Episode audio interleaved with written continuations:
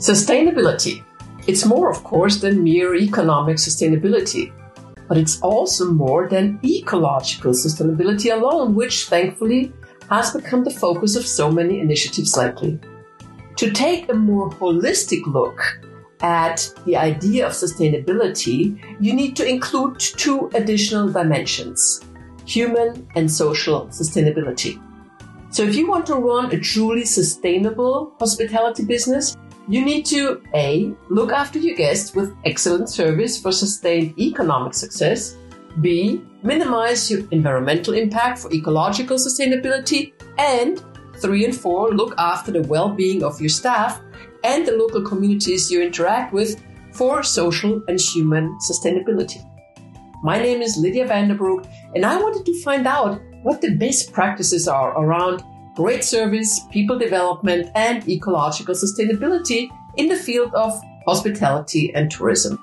So I talk to real people in real businesses to hear about real solutions to real challenges, and I'm happy to share their learnings with you. So if you want to become more sustainable, I invite you to listen in to our conversations and pick out some of the gold nuggets that you can hopefully then use in your own operation. And as a side note, every one of my guests has offered to make themselves available for a more in-depth conversation. So by all means, do reach out, connect, and together, let's make hospitality and tourism more sustainable. Today, I'm happy to introduce you to River Stanley. I've met River when he was Director of Education at Sumba Hospitality. Sumba Hospitality calls itself a green, non-profit hotel school and eco resort in Sumba, Indonesia. Its main mission is to drive sustainable tourism development by means of empowering local disadvantaged youth. To achieve this, they manage a full boarding hospitality and permaculture school as well as an exclusive eco resort called Maringi. Doing some research for a similar project I'm working on in Mozambique, I've reached out to River to learn from him, and as you will see, he was super generous in sharing his experience with me and you. So, social sustainability being a must in truly sustainable operation, I am sure you will enjoy this conversation. And here we go.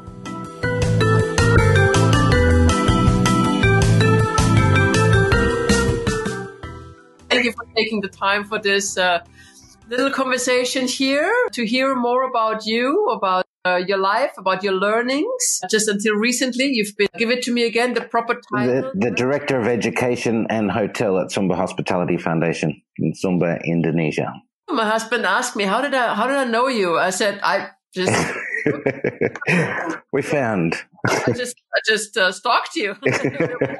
until I found I uh, somehow the Sumba Foundation jumped at me at one point, and I just somehow we got into contact, right? Yeah, and look, it's a very unique place, so it's it's always interesting if you ever get the chance to experience it. You know, by all means, go there. It's um, it's a, it's a different part of the world, different to anything else. So Sumba's different to Bali, for example. Even it's a it's a very isolated place. Okay, so, so, I'm definitely going to put that on my on my bucket bucket list. Yeah. So um, let's let's start with this last place here, and then we'll go back in time and see whatever got you there and what you learned there. So give us a quick overview of what the Sumba Foundation, Hospitality Foundation, is all about, please. Yep. Okay. So basically, uh, they are in their fifth year of students. Every year they take in 60 students they try to do 50 50 as far as boys and girls. Sumba is a very uh, impoverished place. I've been out to all the students' places from last year um, to their homes, and most of them have no power, so no electricity, no running water, very remote living, very uh, simple and primitive living. They have no sanitation. It is, is a very different way of life. So basically they go through a big interview process and they select 60 students who to be able to change their life and in the process change their family's life so the students are then put through 12 months of um, intense hospitality training they also learn english life skills and permaculture um, elements and they live on the campus. So it's a very 12 month intensive program. And from that, they go into a further six month internship at major five star properties within Bali hotel properties to further their careers. And from that, they usually get work, employment, and keep going forward. And then they can send money home and slowly put roofs on houses and things like that. So that's a big overview. Basically, they come from nothing and have a chance of actually changing their world, changing their life. That sounds so fantastic. Yeah. And of course, you know that this is exactly what I want to build ultimately. And the reason why we got in touch the first time around is because I was and still am involved in, in, in still in the concept phase of a similar project in Mozambique. Yeah, absolutely, which is very exciting. That one kind of got yeah. halt last year, but it's still, I guess, Sumba Hospitality Foundation wasn't built in a day as well. No, and and look, the the whole COVID thing changes everything, and our students program got extended a further six months. So the fourth year lot of students uh, essentially had a two year program. Um, thanks to COVID. So, you know, right? you look at the positives as well. So they, yeah. they got extra training. So, of course, I have a ton of questions around uh, your challenges and your learnings and your successes at Sumba Hospitality Foundation and the hotel you ran there. But just a quick one. How did you get there? Because I understand, I understand you're Australian. And from what I read up, you come really from the school environment, right?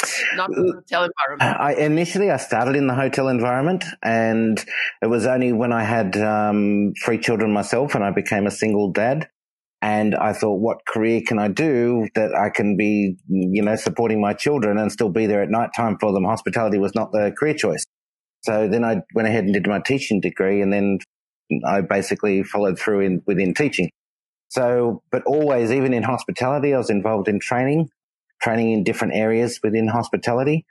And then I kept my hand in that even when I was teaching because again, the raising of three children, I was multiple jobs and all the rest of it. So, so yeah, so I've always had this balance of both. And, uh, you know, every job that I had always involved training of some sort that I would always end up um, teaching people the systems or the procedures or whatever the case may be. And education was a natural step. I was very fortunate in education. I have a passion for alternative education, so I don't like the, the, the normal side of things. So I was very infor- fortunate to have involvement within the Steiner, Montessori and Ndamage systems. And I was able to utilize that knowledge in different ways. And again, when I come back to Sumba Hospitality Foundation to utilize it within a different teaching environment within hospitality, but bring that skill set that I had. I also, just before coming to Sumba Hospitality Foundation, I opened my own alternative high school. It was with a group of people, of course, but I was a teaching principal there.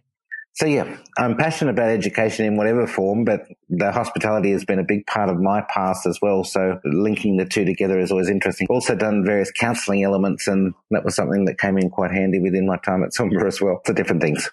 Yeah.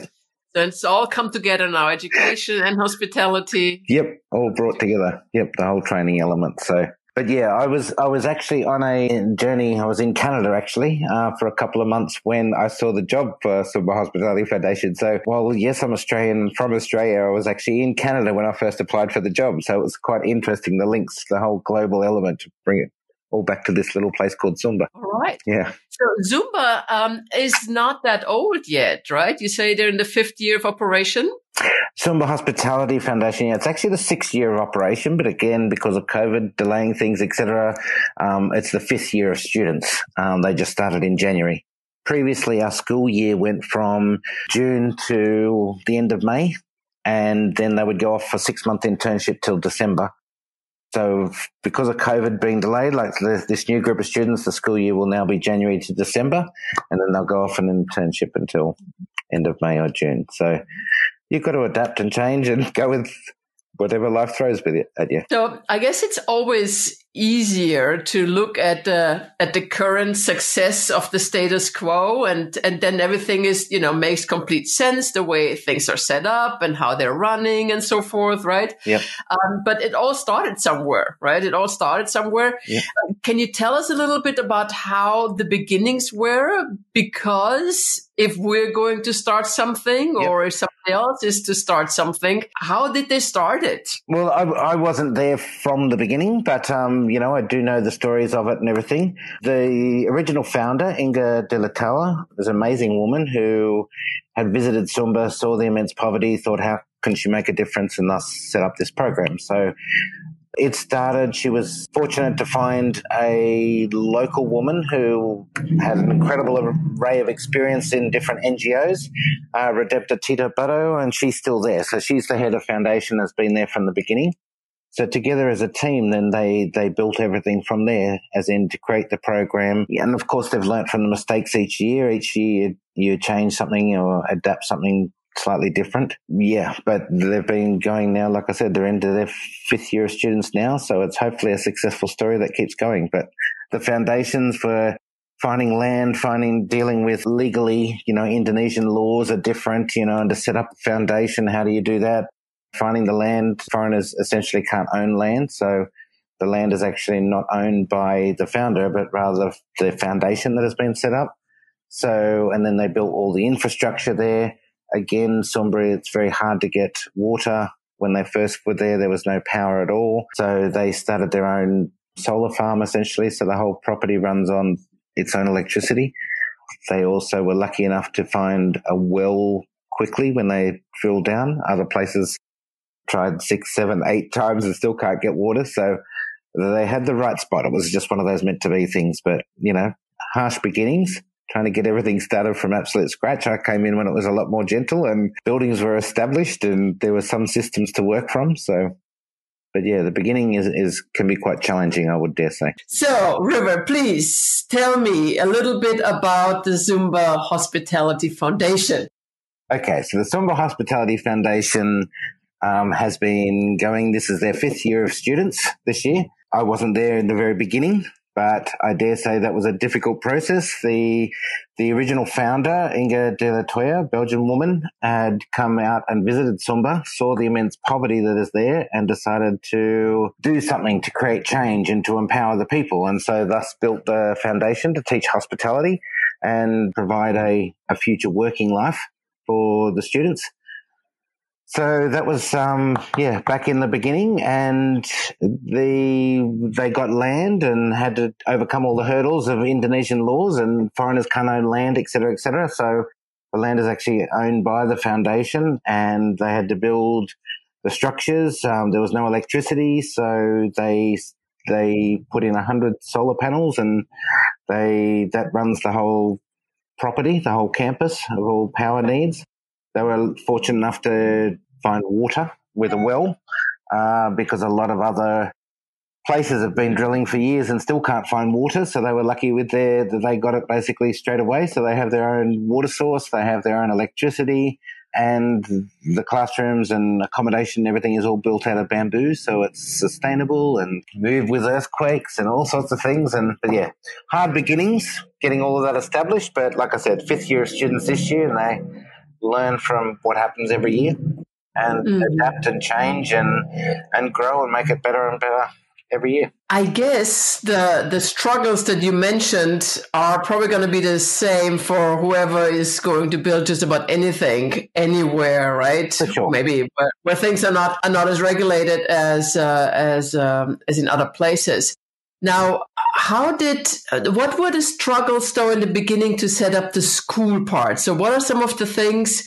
Do you do you know? I know you haven't been there at that time, but do you know what the struggles were in setting even up and devising the concept? I mean, how did what what did they use as a foundation for the for the educational uh, bit of the school. I'm i'm not sure of uh, the complete struggles as in you know overcoming uh, sort of governmental requirements and everything. I know that they they don't have any government support. They're very lucky. Inga was very lucky to find redempta tita butto who is the head of foundation and she's a local sumbanese woman. She'd worked with many ngos before so in many different ways. And while she's not an educationalist she knew the processes of everything to be able to go through. So, to my understanding, the, the biggest hassle was finding the qualified people who would be willing to come to such a remote place like Sumba and be able to impart the knowledge. But they did find, and they always will find, because there's, there's plenty of people in the world who have the heart space, and that's the big thing you need to have is that want to create change and make a difference, etc. And with a skill set to be able to then set up that educational part. But going back to the government bit, they don't get any government support or anything. I, I don't believe it's that they can't. It's just that if they accept any, then it has to be done the government way. And then that brings it into a whole different realm of standards and et cetera, et cetera. So they wanted to be able to create, you know, five star hospitality.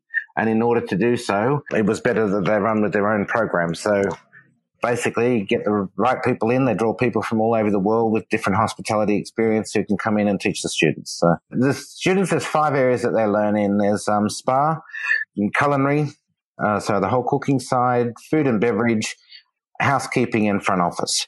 So basically the expertise that they gather is from those five different areas to be able to teach those components to the students. So. And the program lasts for a year? Um, the program in total is 18 months. So it's 12 months on campus where they they live on campus and they're doing the hospitality side. We have a small nine room eco resort as well. So the students get to apply all their skill set and their knowledge that they're learning immediately with real guests through that. So they're in classes learning every day. They're also getting that practical side of things, working with the guests under the supervision. And that goes for a total of 12 months. In addition to their hospitality learning, they learn English very intensively. They do about 10 hours of English per week. Plus, they're learning life skills. Again, they come from very remote places where they've really not gone anywhere or have no real understanding of, of external life. So it's, it's learning a whole lot of basic elements. And they also learn permaculture sustainability as well. So those classes are on top of their hospitality classes, which are all in English um, as well. So the whole in- intensive English element is drummed in there. And they do that for 12 months and then they have a six month internship at major five star resorts, predominantly in Bali in Indonesia. And that has been something that has been set up from the beginning and the places love our students and keep taking them year after year. And you have how many students per year? 60, 60 students per 60. year. Yep. So, and of the 60, half are in class all the time, the other half is working, or how do you do that? Um, it, it, again, it comes down to the staffing. Depends on the teachers that we have at the moment. Some of the bigger groups. So, for example, last year, our culinary students, there were 17 culinary students because they, they basically focus on one area. There's option or there's times when they can do cross training to learn other areas, but for the 12 months, they predominantly focus on one of those hospitality areas. So the culinary students had 17 students, so they divided them into two groups. So when one was um, doing theory and, and even practical and everything as part of the learning, the other group would be doing either the life skills or English or permaculture or other side of things. As far as the service needs with the guests, they would be on a rotational roster as far as being, you know, for the breakfast, for the lunch, for the dinner.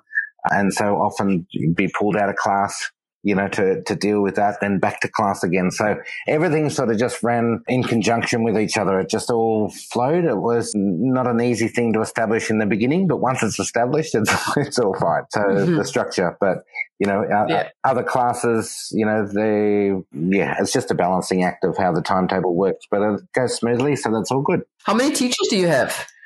on average? Uh, basically, you, you sort of have two per department. So uh, if you like 16. Now, when I say that, because there's the five hospitality areas, then English, life skills, and permaculture. Some of them only had one, though, obviously.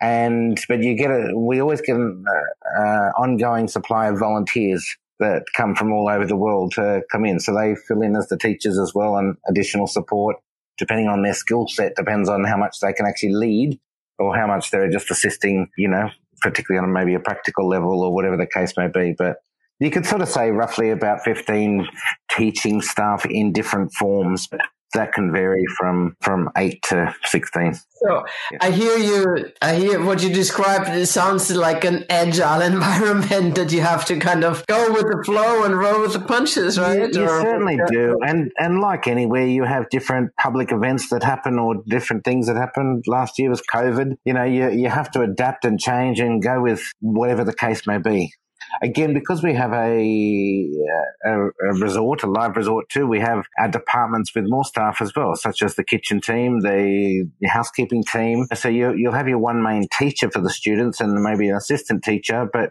everybody jumps in to support and to help and because there's others that are there that are doing the job. They're just not necessarily as skilled as the main teachers. Mm-hmm. The, the teachers have all had international experience, you know, whether it be in cruise ships, in international hotels, um, you know, whatever the form is, but they've all had quite significant experience to be able to impart to the students. So, and they're a mix of Indonesian teachers as well as foreign uh, teachers that are brought in. At the moment, there's very little because the borders have been closed. So for this year's students, it's predominantly all locals. Whoever is there is there, right? That's it's a bit like that. So yeah. Did They learn important competencies, and that is uh, flexibility, right? Which is so important for the hospitality industry. Absolutely, and and another big important learning for the students, particularly, is adaptation. Like they get very attached to their teachers, you know, they because again, it's different to the, the normal schooling system. They they they see all the people there at SHF that really care about them and want to support their future. And so they've become very attached. And so when they roll over, you know, every few months, you might have different volunteers coming and going. And, uh, you know, that whole adaptation situation is an interesting thing for them to get used to. And, but again, to me, important within hospitality because hospitality turns over constantly. So they become more flexible, basically, and more adaptable to be able to go with different situations. It's a good thing. So, how old are they? What kind of a schooling will students have had before they start? Okay, so the students are aged between 17 and 23 years old. They must have completed their high school high school education. It doesn't matter about their results in that. Basically, they can get just under a thousand applicants per year, and again, they're reducing that down to 60. So that's one of the criteria. They must have finished their education. And a big part of that is to know that, okay, their parents are supportive of education.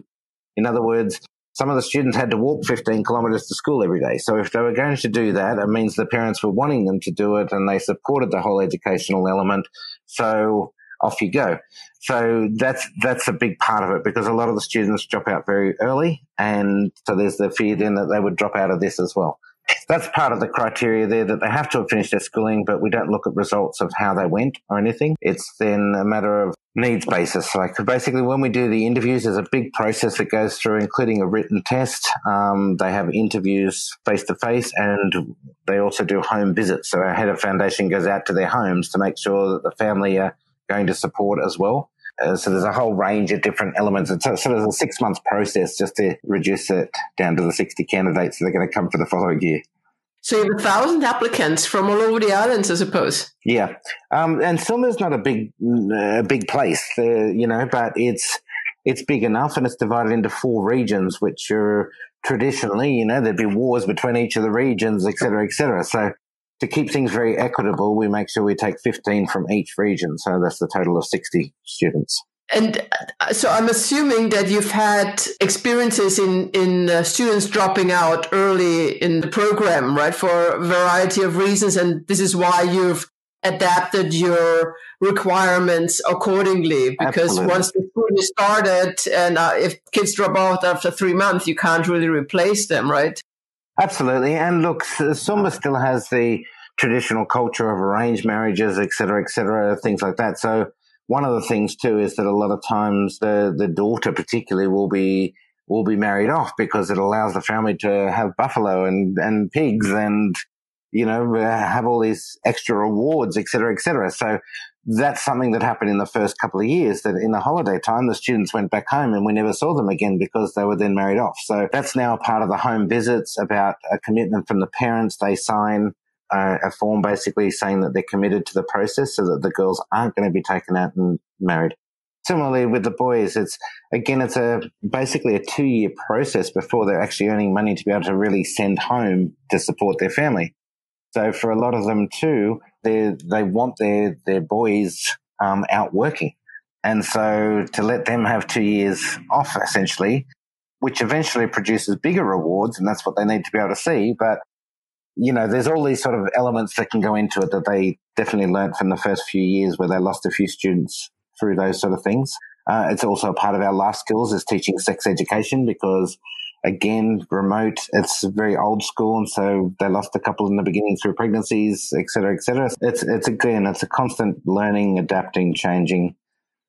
So in, in our regions of the world, um, when you accept students into programs like these, whether it be vocational or uh, into hotel schools, uh, oftentimes, you know, a service mentality is being, you know, is, is also part of the criteria for getting into programs. Is that is that an issue in Sumba? Um, yes and no. Uh, basically, they know that this is an amazing opportunity for them, particularly now that we, again, we're in the fifth year, so they know of past students who have been through. They've seen maybe a roof on their neighbour's house and saying, "How did you get that?" And it's from one of their students that have gone off to work, et cetera, et cetera. So they uh, are willing to sort of do anything, you know, and that's that's a scary element too because you've got to teach them about the boundaries in life. You need to be following the rules and be dedicated, etc., etc. But you also must keep your own personal dignity, your own personal right. well-being, etc. Moving forward F- from a straight service point of view, as far as experience or what they've done before, they've got nothing. They they live in a very remote place. They've never been anywhere. They haven't experienced anything. You ask them what they know about a hotel or the hotel industry, and they might say, "Oh, there's beds." That's a good answer. so often they actually have no concept. They've certainly never been to a restaurant. They've never been to a hotel. They've never they've never seen an elevator. They've never seen you know anything. It, it blows their minds when they they eventually get out there and into a real hotel and find out what it's like. So so yeah, the service part of things that that personal service. There's a there's a that's a part of our teaching within life skills is to keep empowered, but in, in a proper way. Um, mm. And then there's the the physical service side where they will do anything to help and they want to learn, they want the practice, they want to grow. And again, the proof is there then when they go out to work that they get the jobs because they're, they're more skilled than anybody else through their own efforts that they're showing. Yeah, I, I, sometimes hear people say that they find it challenging or they can imagine it to be challenging. Maybe they haven't even been in a situation where where they, they made that experience firsthand. But saying people that have, you know, maybe no running water or electricity, let alone an elevator or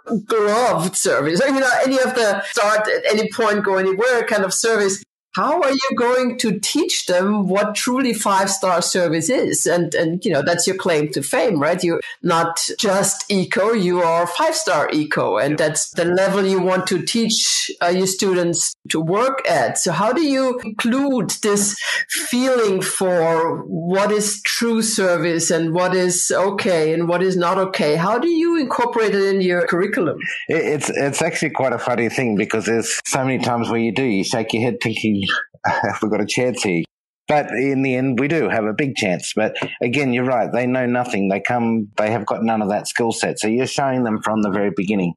And this comes down to, again, selecting the right people for the teaching element because they have to not just know international standards and what is expected, but they have to be able to actually impart that and be able to teach. And that is why we need people too who come from the heart side, who want to be able to empower the students, not just do the things for them, because that's not going to do anything, but you have right. to be able to show them and teach them. So part of working out which department the student is best suited for is I know in the year that I was there, we did a new system and it worked very well from the point of view of the, t- the testing in the beginning. And there was three main elements to it. We actually had a questionnaire, if you like. There was 10 questions on the five departments, so 50 questions that the students had to answer. We did that because, for example, if they wanted to be in SPA, Okay, but in the SPA questions, they really they got three out of the ten correct. Where in culinary, for example, they got ten out of ten. It meant there's a natural aptitude towards the culinary more than the spa. So that's one of the criteria. Another criteria is they listed in order of preference what department they wanted to be in. And the third criteria is the teachers. The teachers in the two week trial that they moved around, they got to observe who's really showing an aptitude for for this, you know, seeing this one element. And so there's a fourth criteria too being the English exam. So after just two weeks of, of some learning of basic English, um, testing them because we needed the strongest English speaking people within front office and food and beverage who were dealing with those guests one on one to start with. So there was those four criteria. And of the 60 students, 58 of them basically all had their first or second choice. There was only two students that it was their third or fourth test based on the other results. But that actually worked out really well because it automatically ironed out a lot of the problems of finding out what student belongs in what area. Because one of the things, again, learning from past situations is that they could get halfway through the year and say, this person just should not be in housekeeping or this person should not be in food and beverage or whatever. So it was a way of trying to get that a bit quicker. Having said that, you go through the learning process and, you know, it's just practice, practice, practice. You're reiterating the very basic things one of the things I find the funniest is that they still struggle with a whole knife. Like the only knife they've ever seen is what's called a parang, which is like a, a dagger or a, a, sheath, like for mm-hmm. working in the mm-hmm. fields. And they use that to cut up any meat or anything. They use their fingers for their eating at home. There's no th- such things as knives and forks, whatever. So for the food and beverage students to set a table and with a knife and the, the, the amount of times you've got to go through the same process of okay, you're nearly there, but no, and you've got to be aware of the how far from the edge of the table and the right, making sure the opposite knife and, and fork are opposite in the right place, etc. All these things, it's very confronting, but they're sponges. They're, they're soaking up the knowledge. They do learn it, but you do have to, those very basic things you have to go back to the very, very beginning with. So you um, just have to make sure you incorporate that and you're giving them ample time to practice yeah. and to incorporate that into their new way of seeing the world, right? Absolutely. And like right from the beginning with the teachers, we, we did a lot of observational challenges. So every department, you know, and uh, I, one of my favorite ones to do was housekeeping because with the housekeeping manager and myself, we'd go into a room and it would be spotless, look perfect, but we would plant mistakes. So, um, and I remember this one time we we planted 25 errors, and we're talking tiny things of um, you know, moving um, a furniture slightly out of whack, or the easiest one was leaving a bed sheet un- not tucked in. But anyway, but the students had to go in and find how many mistakes they could find. And it was really quite funny because one student, I think the most anyone ever got was 22 in, particularly in the early days. But um, one time they found three of the mistakes that we did not do, and we did not even see ourselves. You know, and, and that always was a huge joy for me that their eye for detail was actually increasing they were finding additional things, which to me was fantastic. And one of those, mind you, was a, a picture on the wall and they said it, it was out. And then I looked and I went, ah, oh, I can see it. It was like the slightest angle, but only so slight that you wouldn't have noticed. But that eye for detail. And we did the same thing with the restaurants, with the plating of food, with the, in the spa uh, element, right across the board everywhere. You know, that eye for detail element. So you're constantly doing a scaffolding process. You're teaching the basics, you're building upon those basics, you're going back and testing those basics. And you do that right to the end. And then they go out on their internships and they're still doing that, but in a different environment. So mm-hmm. the other thing we're very lucky with is um, they have a partner being Nihi Sumba, which is a internationally well-known resort on Sumba. Our students go there for a two-week placement throughout the year as well. So they actually get right. that, that live, an additional live element. just a different environment, learn different absolutely settings uh, yep. and standards of operation. Normally send five or six students over there at a time. They do two weeks and then come back and another five or six go. So very lucky to have that support from Nihi as well. But all those elements and again having the right staff for teaching that builds them up to that five star level. Mm. It's possible to do it. but yeah, it's not without its challenges, that's for sure. Sounds fantastic. I love the the student teaching the teacher. Yeah, yeah, nice, it's, nice, it's incredible, nice, and that's nice. a that's a huge joy from an educational point mm, of view. For sure, we're all learning. We're all learning through life. For so, sure. Yeah, for sure. Now, I talked to Christoph Buchbacher, who lives in uh, Morocco, and he actually brought up the point that uh, in a different scenario where he said, well, there are certain areas of the world where a job in the hospitality business is not seen as a very attractive one because the concept of serving others, maybe particularly Westerners, just doesn't come with a very high reputation. Have you encountered any of that? Uh, look, personally, I have. I mean, when I was 21, I quit hospitality for I'd never be involved in it again because I hated the whole servitude element of it. Um, however, then I did go back into it again and continued doing so, especially from a management point of view. But I was always very quick to, to point out to people, yes, we have to be polite. Yes, we have to meet their needs, but they are not God. They are not, as in the guests, you know, um, there's still an, an element of you have to be strong within yourself. And again, that forms part of our life skills program with these students because you will get that and you'll get people from all over the world, particularly Westerners, obviously, but you know, who are demanding, who are wanting that, that high level. And okay, the property can offer that and you have, there's a certain point where you have to follow it, but uh, you know, you have to maintain your own integrity and your own strength and your own ideals within yourself. So you can, yeah can do it and you can offer good service and everything. It doesn't mean you have to be a slave to the whole element of hospitality. Right. So I, I, definitely understand what he's saying, but yeah. And look, in the beginning, these students and when they go out into their placements and even their first jobs, like I say to them, sometimes you have to suck it up. In other words, sometimes something happens that you think, okay, I don't quite agree with that, but hey, I'm the new kid here.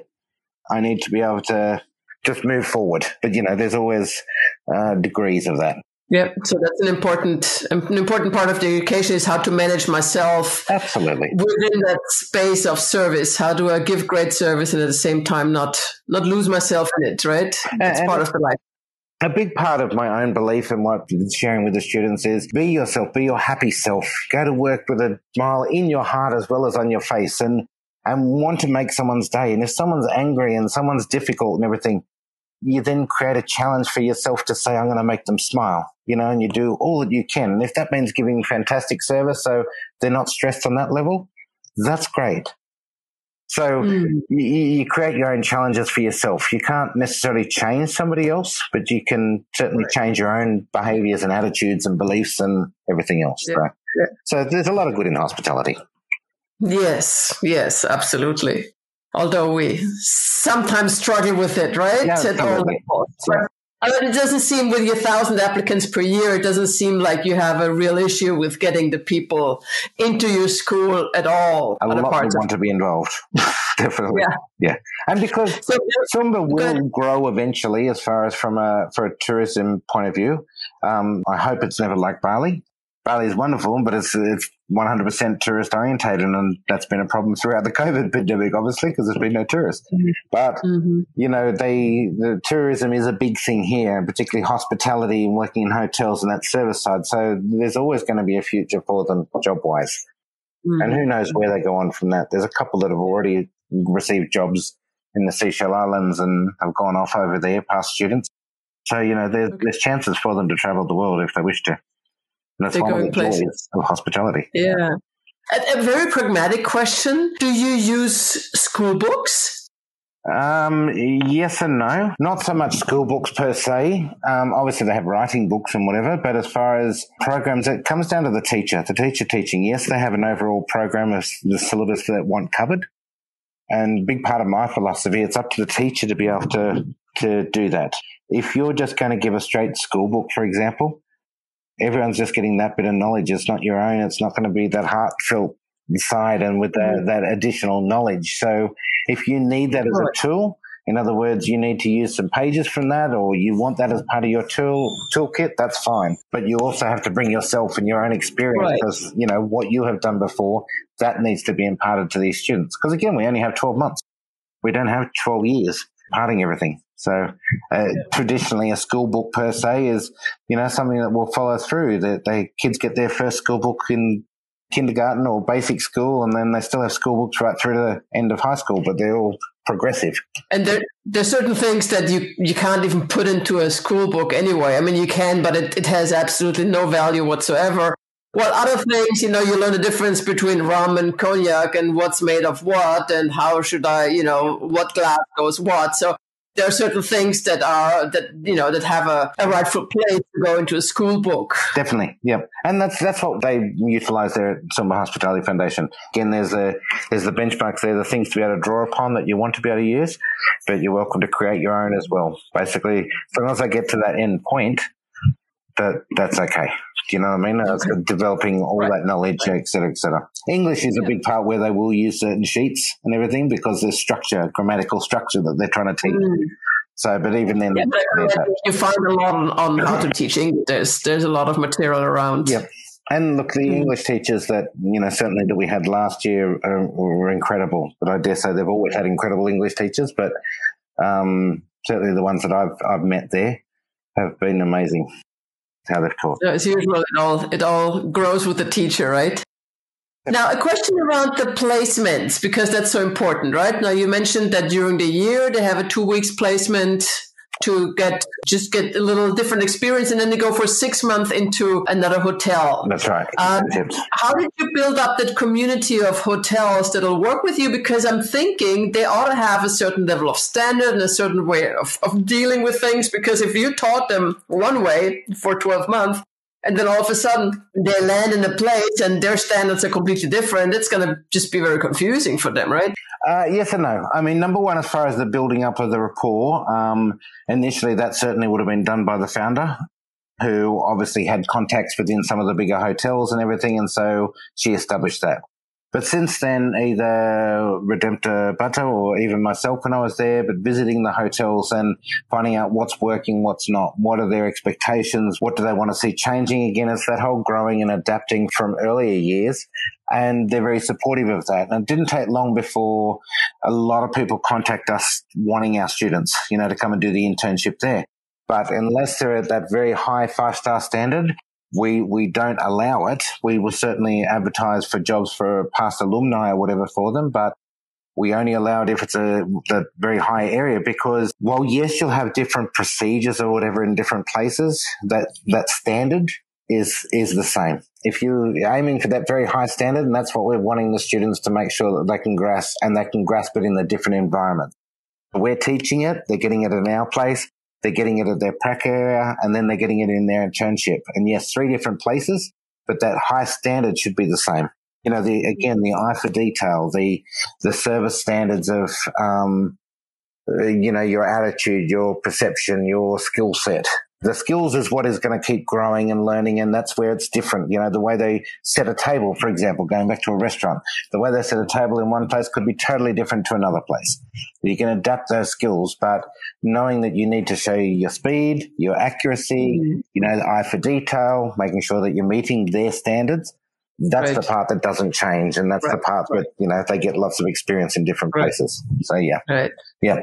So it's all good. So and do they get a do, do they come back and do they get a final exam afterward at the end or at the end? So once they once they leave our campus, that's sort of it. As in, they go off onto their internship, and then we visit them basically, and then we mm-hmm. still in communication with them and with the partners. We always had somebody on the ground too, like in Bali, for example, who could check on them at all times and everything as well. So again, it's a very big procedure. In other words, to making sure you follow through everything. Towards yeah. the, towards the end of it, we would ask the partners, uh, you know, their intention of employing the student. And there can be a range of different reasons, you know, for, for not employing them. It doesn't mean that they weren't good. It could be that they've, they've got budget constraints that they can't put any more staff on. It can, I know one place particularly that I had where they were waiting on, they had a lot of older staff and they'd been told they weren't to employ anyone else until one of the older staff retired. So, um, they were, there was like 30 staff that were due to retire within the next six months. So they sort of had mm-hmm. to do the waiting game, you know, and then uh, of course it can be that the student hadn't performed as, as great as they wanted. It can be a range of different things. So basically we get that intention as a general 60 to 70% of them are employed by the hotel. So they do mm-hmm. stay there. Um, That's great. Yeah. So mm-hmm. it's quite high actually.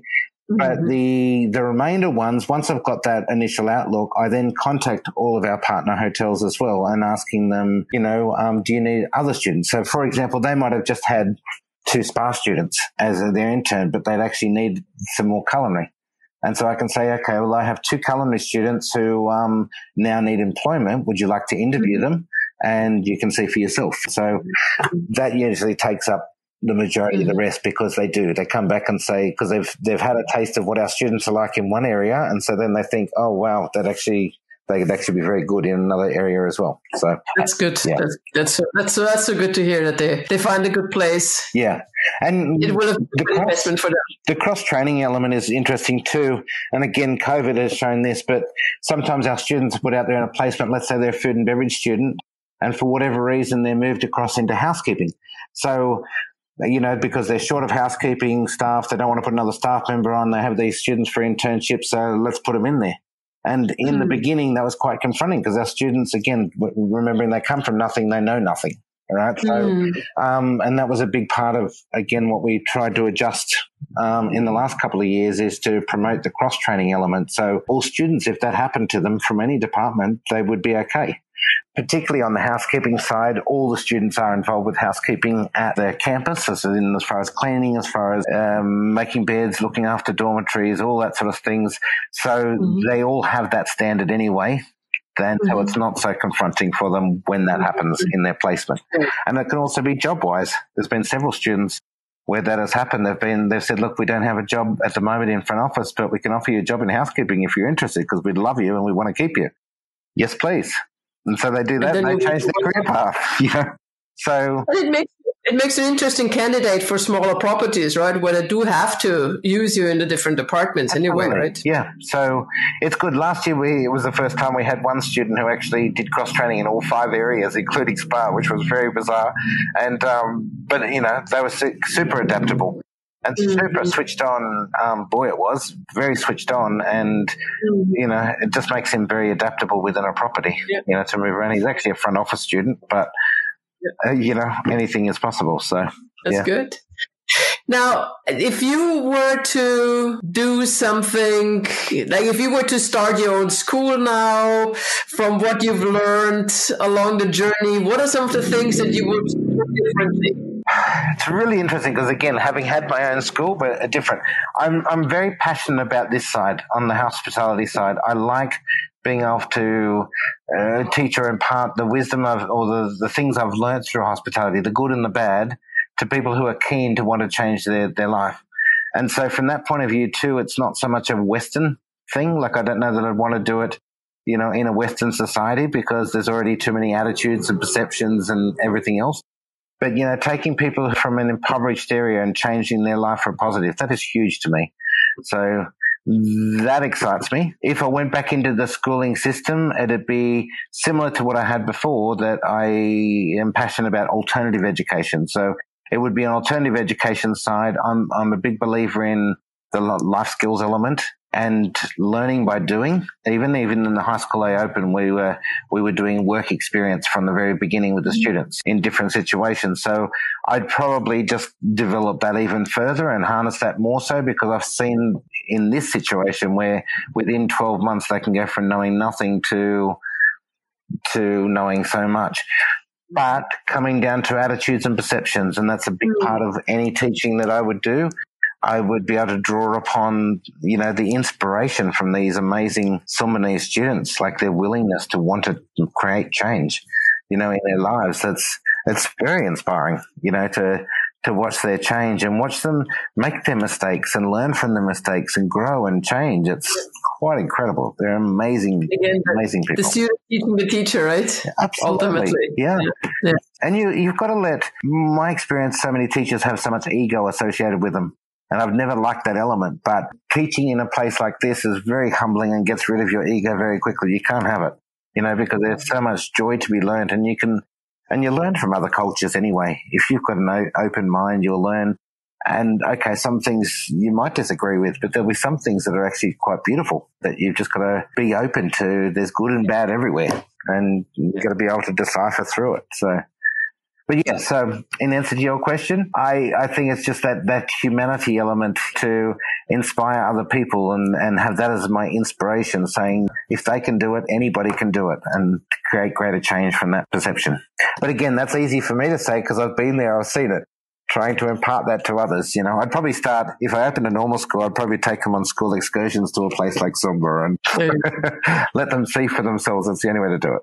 So, and let's hope there's going to be more places like Sumba. Hopefully so. So, well, again, you've got your Mozambique project, which hopefully continues on. I know of a project in the Caribbean at the moment that is going very similar as well. And again, there was two other places within Indonesia wanting to do something similar of SHF, except COVID sort of put a dampener on that. So after COVID, so mm-hmm. it, you know, things are growing. There's, there's certainly opportunities out there and hopefully it does keep going because it's quite empowering.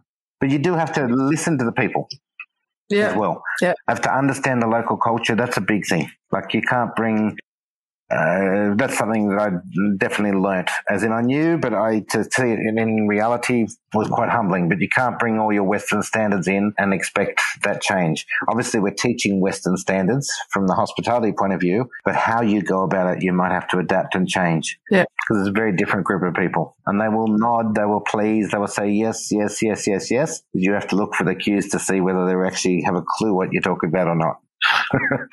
so you can't just take that. So we have to learn in each of the cultures that each is going to be different. Each is going to teach us different things, and Absolutely. each is going to require a bit of a different setup. At the same time, there's going to be, and this is why I, I, told you before, this is why I wanted to start this community so that we can learn from each other's mistakes, right? Yeah. I mean, there's no reason, or mistakes, but from the learnings. Yeah. Right? I, um, one of my, so I think, essential philosophies comes down to a story I read many years ago about some do-gooders. I don't, I don't know, some uh, amazing um, people who decided they were going to bring water into community and and create gardens and everything, which is fantastic. And it was in Africa somewhere, and they basically had this land and they built all these incredible gardens, vegetable wise, for the whole community to be able to live off. And the locals were trying to say you can't do it this way because of whatever, and they weren't listening to the locals. Anyway, once all the produce came up, a herd of elephants came through, ruined the whole lot, knocked it all over. Uh, so it's one of those stories where I now have more meaning to that story. You have to respect that local culture. You might not think it's the right thing or whatever, but without it, you're not going to get the blessing of the people. You're not going to get that full gamut of what you're trying to achieve unless you really do listen to that culture. It doesn't mean you can't share your ideas. It doesn't mean you can't find ways around it, but you have to negotiate that. You can't just come in like a bull at a gate and put your Western ideals and suggestions there. You have to, you have to respect those locals. And that's, and, and, this is, and this is how great hospitality is, right? There's always a fusion of what you bring in with the standards, and then you you kind of put it together with the local culture. Even if you create a hotel, and same if you if you create an education system around around the hospitality industry. Absolutely, I think it's fantastic that we should have the exchange, and I hope I get to talk to everybody who is doing similar projects as you did and are doing in the hospitality education sphere, and so we can learn from each other and create more opportunities for young future professionals in the industry. Absolutely. Create change all across the world. That's what it's all about. There you go. There you go, River. Thank yeah. you so much yeah, for taking the time. More than welcome. I know, Thank you. No, I'm not done picking your brain. not by long shot. So uh, that's all right. There's always time. So I'm looking, looking, forward to future conversations. For the time being, I'm let you go. I know it's late in the evening for you. And again, thank you so much. You're more than welcome. And hopefully, and, uh, if it if it helps anyone, and I'm an open book, anyone can ask of my experiences, and I'm happy to share.